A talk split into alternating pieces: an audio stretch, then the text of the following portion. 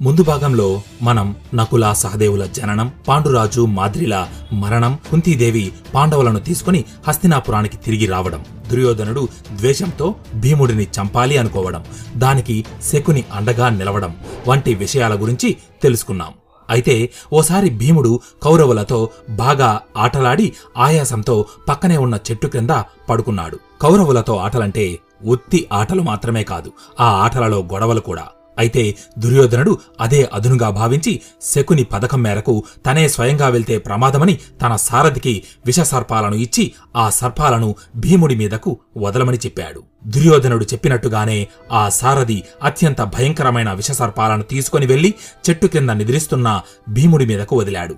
ఆ సర్పాలు భీముడి శరీరం మీదకు ఎక్కి భీముడి ఛాతి మీద నుదుటి మీద నాడీ వ్యవస్థ పైన ఇలా శరీరంలోని సున్నిత భాగాల మీద కాటువేశాయి కాని అది చూసి ఆ చెట్టు పక్కనే దాక్కుని ఉన్న శకుని దుర్యోధన దుశ్శాసనులు ఆశ్చర్యపోయారు.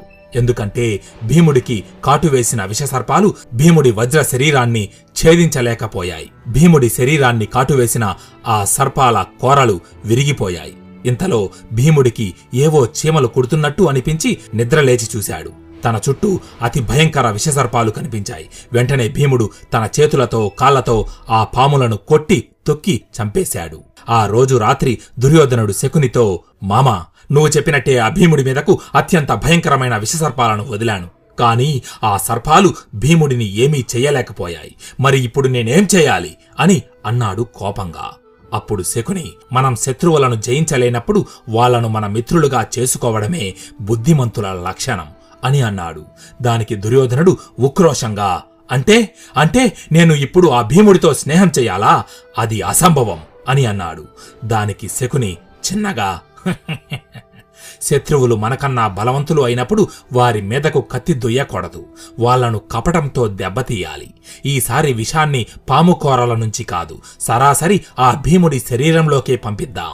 నువ్వు పాండవులతో స్నేహం చేస్తున్నట్లు నటించు. నేను చెప్పినట్టు చేయి. మిగతాది అంతా నేను చూసుకుంటాను. మేనల్లుడా అని అన్నాడు.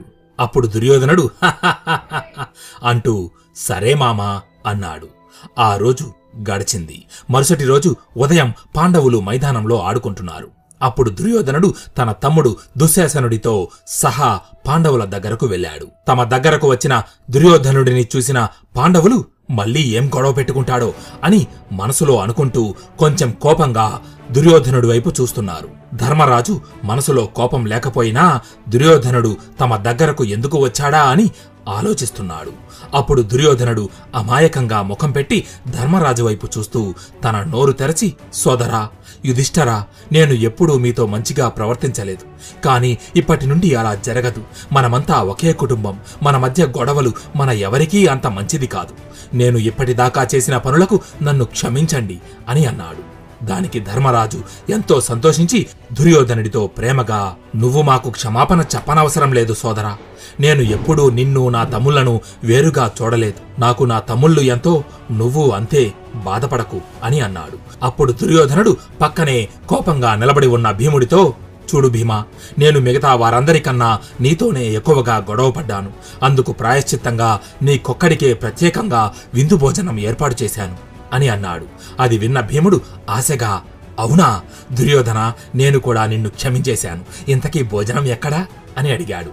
దానికి దుర్యోధనుడు ఇక్కడే ఈ ప్రదేశానికి దగ్గరలో ఉన్న ప్రమాణకోటి అనే ప్రాంతంలో విందు భోజనం ఏర్పాటు చేశాను. నిన్ను అక్కడికి తీసుకెళ్ళడానికే వచ్చాను. నీకు ఇష్టమైతే పదా వెళ్దాం. అని అన్నాడు. కాని దుర్యోధనుడు చెప్పిన మాటలను మిగతా పాండవులు ఎవరూ నమ్మలేదు. వారిలో వారు అనుమానంగా ఒకరి వైపు ఒకరు చూసుకుంటున్నారు. వద్దు అని సైగ చేసుకుంటున్నారు. ధర్మరాజుకి కూడా దుర్యోధనుడు చెప్పిన మాటలు అనుమానాస్పదంగా అనిపించినా దుర్యోధనుడు చెప్పిన దానికి కాదనలేక సరే దుర్యోధన భీముడితో పాటుగా మేము కూడా వస్తాం. మాకు ఇప్పటిదాకా ఆడి ఆడి బాగా ఆకలిగా ఉంది. పదా వెళ్దాం అని అన్నాడు. దానికి దుర్యోధనుడు లేదు లేదు మీకు ఇక్కడే భోజన ఏర్పాట్లు చేశాను. అక్కడ ఏర్పాటు చేసిన భోజనం భీముడొక్కడికే సరిపోతుంది అని అన్నాడు. దానితో పాండవులు మళ్ళీ అనుమానంగా ఒకరినొకరు చూసుకుంటున్నారు. అది గమనించిన దుర్యోధనుడు బహుశా మీరు నన్ను ఇంకా నమ్ముతున్నట్లు లేదు. అందుకే భీముడిని ఒక్కడినే నాతో పంపడానికి వెనకాడుతున్నారు అని అన్నాడు బాధను నటిస్తూ. అప్పుడు ధర్మరాజు లేదు దుర్యోధన మాకు నీపై నమ్మకం ఉంది. మేము ఇక్కడ భోజనం చేస్తాం అని భీముడి వైపు చూసి నువ్వు దుర్యోధనుడితో వెళ్ళు భీమా. అని అన్నాడు. భీముడు ఎప్పుడెప్పుడు విందు భోజనం ఆరగిద్దామా అని ఆతృతగా దుర్యోధనుడి వెంటే వెళ్ళాడు. దుర్యోధనుడు భీముడిని ప్రమాణకోటి అనే ప్రదేశంలో ఒక నది పక్కనే ఏర్పరిచిన ఓ కుటీరం దగ్గరకు తీసుకువెళ్ళాడు. అక్కడికి వెళ్ళగానే భీముడికి కుటీరం లోపల నుంచి పిండి వంటల గుమగుమ వాసనలు వచ్చాయి. వెంటనే భీముడు దుర్యోధనుడితో పాటు కుటీరం లోపలికి వెళ్ళి చూశాడు. అక్కడ గారెలు బూరెలు అరిసెలు పాయసం ఇంకా అనేక రకాల పిండి వంటలు కనిపించాయి. అప్పుడు దుర్యోధనుడు కుటీరం బయట దాక్కుని తొంగి చూస్తున్న శకుని వైపు చూస్తూ అంతా సరేనా? అన్నట్టు కళ్ళతోనే సైగ చేసి అడిగాడు. దానికి సరే అన్నట్టుగా శకుని కూడా తల ఊపాడు. అప్పుడు దుర్యోధనుడు భీముడితో భీమా ఇవన్నీ నీకోసమే ఏర్పాటు చేశాను. తృప్తిగా తిను. అని అన్నాడు. ఇక ఆలస్యం చేయకూడదని భావించి భీముడు రెండే నిమిషాల్లో ఆ ఆహార పదార్థాలన్నిటినీ ఖాళీ చేశాడు. ఆహార పదార్థాలలో కాలకోట విషం కలపడంతో అవి తిన్న భీముడు వెంటనే స్పృహ తప్పి పడిపోయాడు.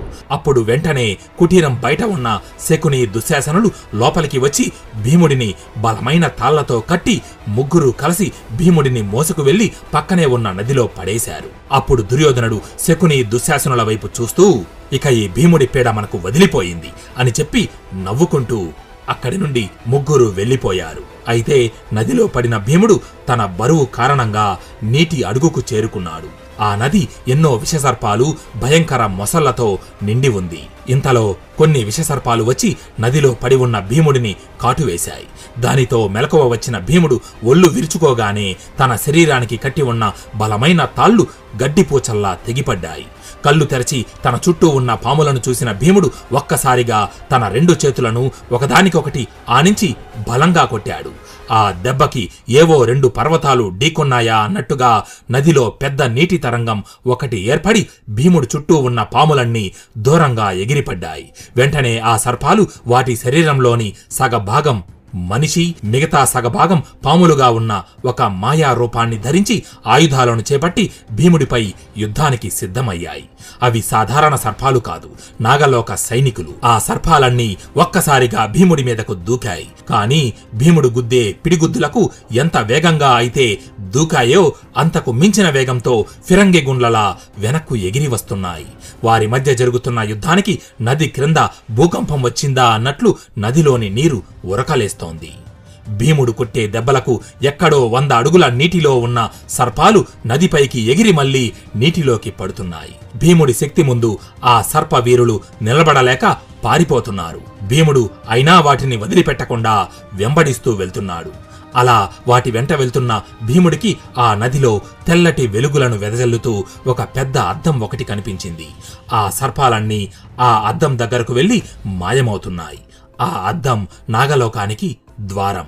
అయితే భీముడు ఆ అద్దానికి మరోవైపు ఏముందా అని ఆ అద్దంపై తన చెయ్యి వేసి చూశాడు. అంతే ఏదో శక్తి లాగుతున్నట్లుగా భీముడు ఆ ద్వారం లోపలికి తోయబడ్డాడు. అక్కడ భీముడికి ఒక పెద్ద రాజ్యమే కనబడింది. అదే నాగలోకం. అక్కడ భీముడికి తన ముందు ఒక పెద్ద భవన ద్వారం కనబడింది. భీముడు ఆ ద్వారం తెరచి భవనంలోకి అడుగుపెట్టాడు. ఆ భవనంలో అంతా చూడడానికి మాయగా అత్యంత సుందరంగా ఆ ప్రదేశమంతా సర్పాల యొక్క చిహ్నాలతో నిండి ఉంది. ఆ భవన గోడల మీద అన్ని సర్పశిలలు అంటుకొని ఉన్నాయి. ఇంకొంచెం ముందుకు వెళ్ళగా అక్కడ ఒక పెద్ద సింహాసనంపై శిల రూపంలో నాగరాజు ఆసీనుడై ఉన్నాడు. ఇంతలో భీముడికి ఎక్కడి నుండో భీమసేన అంటూ ఒక పిలుపు వినబడింది. అది విన్న భీముడు తన చుట్టూ చూసి ఎవరివి నీవు? మాయావి నీకు ధైర్యం ఉంటే నా ముందుకు వచ్చి నిలబడు అని అన్నాడు. అప్పుడు తన ముందు శిల రూపంలో సింహాసనంపై కూర్చుని ఉన్న నాగరాజు తన నిజ రూపాన్ని ధరించి సింహాసనంపై నుంచి లేచి ముందుకు వచ్చాడు. అప్పుడు వెంటనే ఆ భవనం గోడలకు అంటుకొని ఉన్న రాతిశిలలోని సర్పాలు కూడా నిజమైన సర్పాలుగా మారి భీముడిని చుట్టుముట్టాయి. అది చూసి వెంటనే భీముడు యుద్ధానికి సిద్ధమవుతుంటే అప్పుడు భీముడి ముందున్న ఆ నాగరాజు భీముడితో కంగారు పడకు పుత్ర నేను ఈ నాగలోకానికి రాజుని వాసుకిని నీ తల్లి కుంతీదేవికి ముత్తాత వరస అవుతాను. నువ్వు ఇక్కడికి వస్తావని నాకు ముందే తెలుసు. నీ శరీరమంతా విషం నిండి ఉంది. ఆ విషానికి విరుగుడు నిమ్మని నేనే ఈ సర్పాలను నీ దగ్గరికి పంపాను. అవి నీ శరీరం నుంచి విషాన్ని ఉపసంహరించాయి. కానీ నీ అద్భుత పరాక్రమానికి నేను ఎంతో సంతోషించాను పుత్రా అని చెప్పి తన చేతులను ముందుకు చాపి మనసులో ఒక మంత్రం స్మరించగానే వెంటనే వాసుకి చేతిలో ఒక నీటి పాత్ర ప్రత్యక్షమయ్యింది. అప్పుడు వాసుకి భీముడి వైపు చూస్తూ భీమా ఇది నాగామృతం. ఇందులోని ప్రతి ఒక్క నీటి బొట్టులో ఒక మదపుటేనుగుకి సమానమైన శక్తి ఉంది. ఈ పాత్రలోని నీటిలో మొత్తం వెయ్యి ఏనుగుల శక్తి నిక్షిప్తమై ఉంది.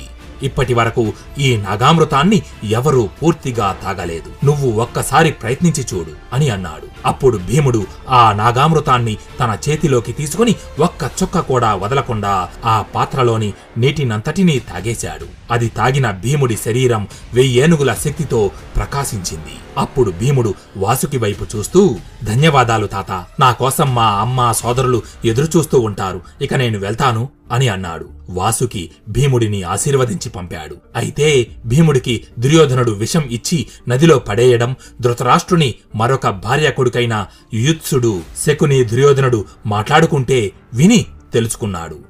యుయుత్సుడు ధృతరాష్ట్రుని పుత్రుడైనా అతడికి దుర్యోధనుడు చేసే పనులు ఇష్టం ఉండేవి కాదు. అందువల్ల యుయుత్సుడు వెంటనే ఈ విషయం కుంతీదేవి పాండవులకు చెప్పాడు. వెంటనే వారందరూ దుర్యోధనుడు భీముడిని పడేసిన నది దగ్గరకు వెళ్ళి భీమా భీమా అంటూ వెతుకుతున్నారు. సరిగ్గా అప్పుడే పక్కనున్న నదిలో ఏదో పెద్ద తిమింగలం బయటకు వస్తోందా అన్నట్టుగా నదిలోని నీరు ఒక్కసారిగా ఉప్పొంగింది. అప్పుడు కుంతీదేవి పాండవులు అరవడం ఆపి ఆసక్తిగా ఆ నదివైపే చూస్తూ నిలబడ్డారు. ఆ నదిలో నుంచి కొత్త ఉత్సాహంతో వెయ్యి ఏనుగుల బలంతో భీముడు పైకి వచ్చాడు. భీముడిని చూసిన పాండవులు కుంతీదేవి సంతోషంతో భీముడి దగ్గరకు వెళ్ళి కౌగిలించుకున్నారు. తరువాత కుంతీదేవి భీముడిని అసలు ఏం జరిగింది అని అడిగింది. అప్పుడు భీముడు జరిగిన విషయమంతా వారితో పంచుకున్నాడు. తరువాత భీముడు కుంతీదేవి వైపు చూస్తూ ఆజ్ఞనివ్వండి అమ్మా ఇప్పుడే ఆ దుర్యోధనుడి అంతు చూస్తాను అని అన్నాడు కోపంగా. అప్పుడు కుంతీదేవి వద్దు భీమా మీ తండ్రి గారు చనిపోయిన తర్వాత మీ పెదనాన్నగారే మనల్ని ఆదరించారు. ఆయన ఆశ్రయంలో ఉంటూ ఆయన పుత్రుడికే కీడు చేయాలనుకోవడం ధర్మం కాదు అని భీముడిని వారించింది. అయితే భీముడు తిరిగి వచ్చాడని దుర్యోధన దుశ్శాసన శకునులకు తెలిసి విషం పెట్టి నదిలోకి తోసిన భీముడు మళ్ళీ తిరిగి వచ్చాడా? ఇది ఎలా సాధ్యం? అని ఒక పక్క ఆశ్చర్యంతో మరో పక్క అసూయ ద్వేషాలతో ఊగిపోయారు. దుర్యోధనుడు భీముడిని అడ్డు తొలగించుకోవాలని విషం పెట్టి నదిలోకి తోస్తే భీముడు వెయ్యి ఏనుగుల బలంతో తిరిగి వచ్చాడు. అయినా దుర్యోధనుడు ప్రయత్నం మానక పాండవులకు కీడు తలపెట్టడానికి అనేక ప్రయత్నాలు చేశాడు. దుర్యోధనుడు ఎన్ని ప్రయత్నాలు చేస్తున్నాడో పాండవులు అంతకు మించి బలాన్ని పుంజుకుంటున్నారు. అయితే ఒకసారి హస్తినాపుర రాజ్యసభలో ధృతరాష్ట్రుడు విదురుని వైపు చూస్తూ విదురా ప్రస్తుతం ఆర్యావర్తంలో ఏదైనా ముఖ్యమైన సమాచారం ఉందా? అని అడిగాడు. అప్పుడు విదురుడు ధృతరాష్ట్రుడితో మహారాజా ఒక సమాచారం ఉంది. గోకులంలో ఒక బాలుడు ఉన్నాడు. ప్రస్తుతం ఈ ఆర్యావర్తం అంతా ఆ బాలుని లీలల గురించే మాట్లాడుకుంటోంది. ఆ బాలుడు పాలు తాగే వయసులోనే పోతన అనే మహారాక్షసిని చంపాడట. పన్నెండేండ్లు పూర్తి కాకముందే ఇలా ఎంతో మంది రాక్షసులను కడతీర్చాడట. ఆ బాలుడు స్వయాన శ్రీ మహావిష్ణువు అవతారమని అతడే కంసుడిని వధిస్తాడని ప్రస్తుతం లోకమంతా మాట్లాడుకుంటోంది అని అన్నాడు. అప్పుడు ధృతరాష్ట్రుడు విధురుని వైపు చూస్తూ అవునా? ఇంతకీ ఆ బాలుడి పేరేమిటి? అని అడిగాడు. దానికి విదురుడు శ్రీకృష్ణుడు అని చెప్పాడు. అది విన్న ధృతరాష్ట్రుడు తనలో తాను శ్రీకృష్ణుడా అని అనుకున్నాడు. ఇక పాండవుల మొట్టమొదటి గురువైన కృపాచార్యుడి జీవిత వృత్తాంతాన్ని తరువాతి భాగంలో తెలుసుకుందాం. జై శ్రీకృష్ణ జై జై మహాభారత్!